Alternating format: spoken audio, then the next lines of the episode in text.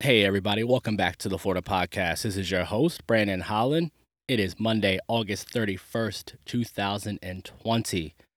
I already dropped my Florida Market Monday podcast, which is what I do every Monday. And I mentioned at the end of that I was going to drop some bonus content for you this evening. I'm doing that for you right now. This is going to be Minneapolis Part 5. Obviously, if this is Part 5, there are 4 parts that came before this. Feel free to go back into my library and listen to those. This is a topic that hits home for me, and it doesn't matter where you are in the country. You really need to listen to this because, in my opinion, this is the result of a utopian view versus real life.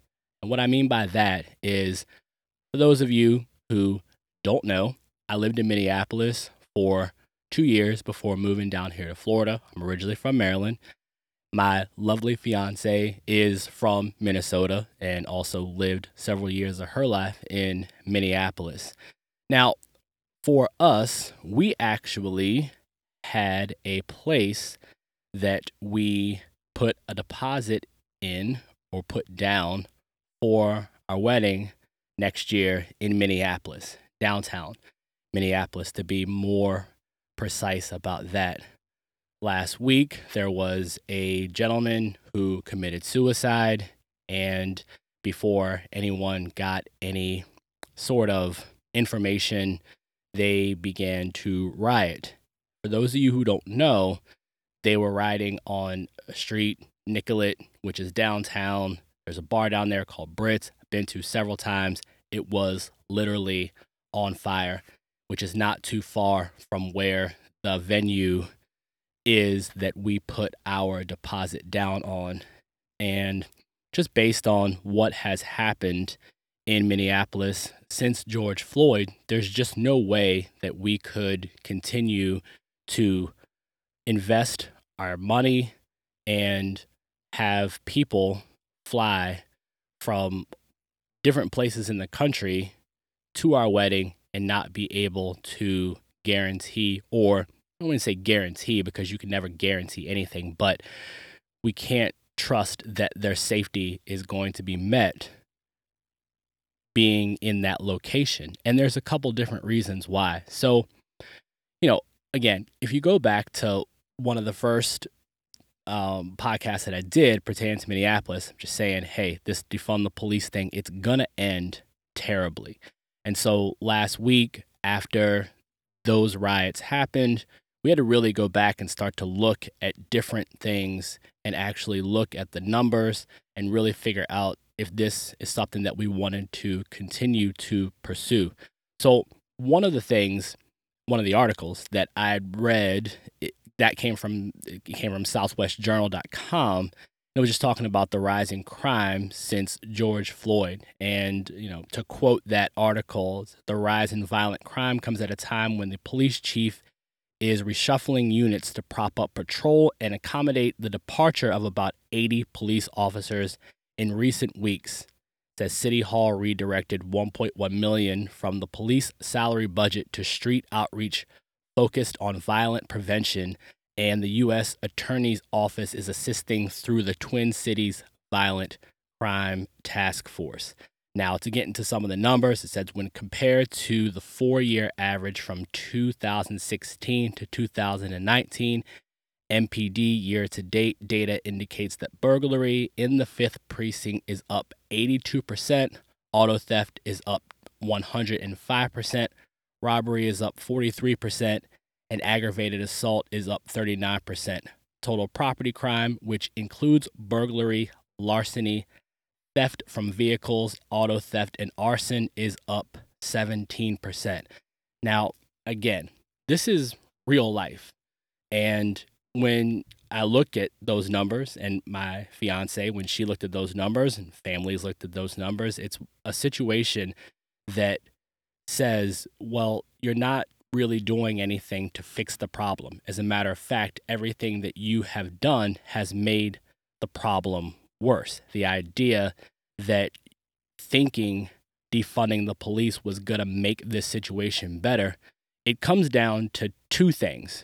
And these were the things that you know, we were all discussing when we were talking about pulling our deposit from the venue. So on the one hand, if you were to say, okay, it's an election year, things are crazy.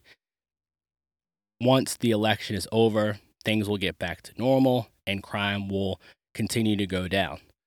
So for me, what that says is, well, that would suggest that you know that there's a problem. And if you're going to tell me that it's going to get better after the election, that actually means to me that it could get better right now. You're just choosing not to make it better. So with that, it's just a situation of politics. So my question would be to the city council, and here's the thing. People, go, if you're in Minneapolis right now, you know how much I love that city. A lot of my friends in Minneapolis listen to this podcast. So, you know, that venue that we put a deposit down on is in Ward 3. So Steve Fletcher is the representative from that ward. So if I were sitting in front of him right now, based on what I just said, I would say, so if you know that this is an election year and you're telling me that things are going to get better after the election, again, that says that you could be doing something right now to make things better, but you're playing politics. You're allowing businesses to burn to the ground because you're playing politics. So that's on the one hand. The second hand is that you actually do believe the measures that you've put through in terms of defunding the police, in terms of what's happening right now. You actually think this is good, and you actually think that this is going to work long term, which would tell me off the top that you're just inept and you're delusional, because the numbers don't lie. People lie. People can lie about the numbers, but the numbers themselves don't lie. And look at the crime statistics. How could we, in good faith, plan to have 150 people come to a wedding venue downtown when you have pulled resources, when you have defunded the police, when we don't know if safety is something that can be guaranteed? You can never guarantee safety like anywhere 100%, but the idea that you think that the things that you've done since George Floyd passed away has and will work, it's asinine. It's look at the numbers. Please explain that.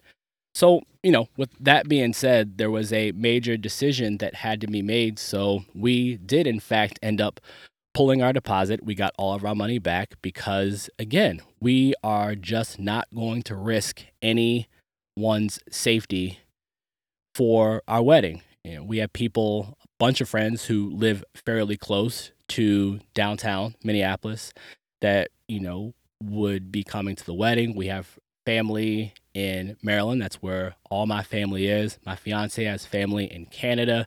We have people coming from California, people coming from Virginia, people coming from Wisconsin, Minneapolis. I mean, just, we're very fortunate to have a large group of friends and people that are planning on coming to our wedding, and we just cannot, in good faith, put them in a position where things could, you know, escalate when we're leaving. We have open bar, so that means that people are going to be a little twisted up when they leave. So again, it's a situation where we pulled that deposit, so that's tax dollars that Minneapolis will not get from us.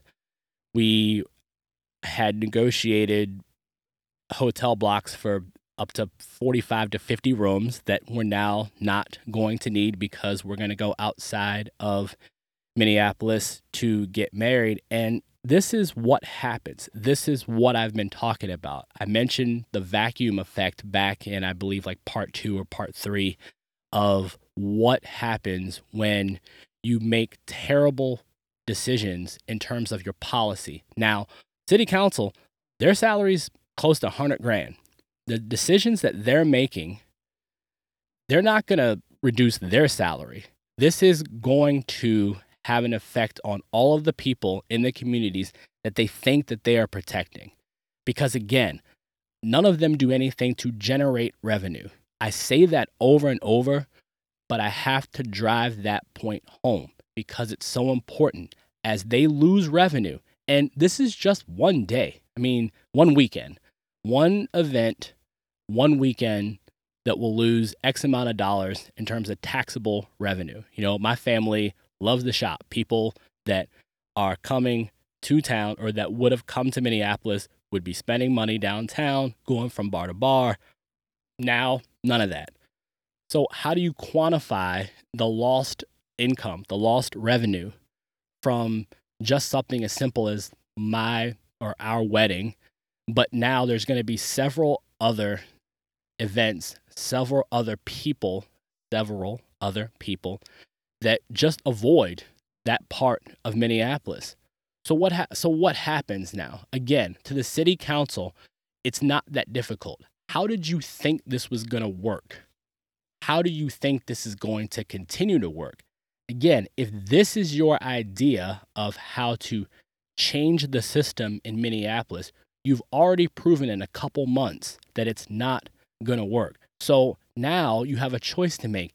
Either you're going to look at the situation and say, you know what, this isn't going to work, we failed. Or you're going to double down and push forward, and things are going to continue to get worse. There's no way that you can operate with limited law and order. I mean, safety is the very first thing that any place needs. This is common sense. I don't understand why I'm even saying this right now.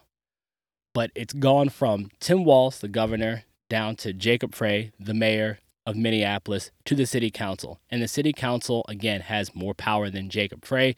They make decisions. And again, where this venue is, it's in Ward 3. And so if I were having a conversation, again, with the Ward 3 representative, who is Steve Fletcher, I would be asking him everything that I just said in this podcast. And a matter of fact, if you hear this in Minneapolis and you want to go play this for him, please do. Please do. And I would love to have him on this show so we can have a legitimate conversation, because I would love to tell him, hey, this is the number one. This is why we literally pulled our deposit from downtown Minneapolis, and now we're looking at places out in St. Paul and White Bear Lake. We're back to square one of the drawing board because you can't give us the number one thing that people always want no matter where they are in this country, which is safety.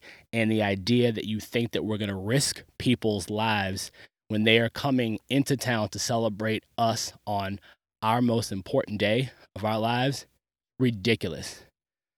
Utterly ridiculous. Again, I do not get the logic behind all of this. It is a utopian view of we're going to revamp, we're going to do these things to the system, and everything is just going to work out. It's not. It's not. Your numbers prove that it's not working, and it will not change. If you don't go back to the drawing board, if you cannot get over your own arrogance and say we were wrong, this is only going to get worse. I have been saying this since the very first Minneapolis podcast that I dropped. This is an example to everyone else listening to this across the country that a utopian view of let's just defund the police and everything's going to somehow get better, not going to work. And again, if I sound a little bit frustrated doing this, it's because, you know, this isn't a situation, once again, where I'm just talking. You know, we wrote a check. We gave them money, and we had to go and tell them, no, we want that money back because your city is on fire. Your city's been on fire a couple of times now, and we don't feel comfortable with inviting a bunch of people down to this city when you have the amount of police officers resigning, you know, asking for benefits because of PTSD. You're not supporting your officers, but you somehow think that people are still going to want to come to those areas and spend their money. You have an opportunity right now to do the right thing, which is to just realize that you're wrong and change them. I know you won't do that because that's just leftism. And again, I've said this over and over, leftism and liberalism are not the same thing. It's two totally different things. Leftism is what we're seeing right now, the inability to just recognize common sense. So if I'm wrong, please, you come and we'll talk. We'll talk about your crime statistics, then George Floyd. And trust me, you saying it's all because of Black Lives Matter is not going to work with me. It's just not. Black Lives Matter Global, I've said plenty of things about them. It started back in, the late 2000s. I saw what happened in Baltimore, seeing what's happened in Minneapolis, and it's just utterly ridiculous. So again, I wanted to do this bonus because it is a lesson to people that are listening all over the country that this is the way utopian views versus real life works. We're just not going to do it. We are not going to put people's lives in jeopardy because people in positions of power, in terms of the city council, in terms of the mayor, won't do their jobs, and they won't admit when they have been wrong, and they are going to continue to be wrong if they don't change these things. So with that being said, I always try to end on a positive note. We did find a couple places that we really like, and going to be taking a trip up to Minnesota in a few weeks to go ahead and tour those places. And then we're going to be driving out to Wisconsin to spend some time up in Minocqua. Cabin weekend for us, it's going to be a good time, so we're super excited.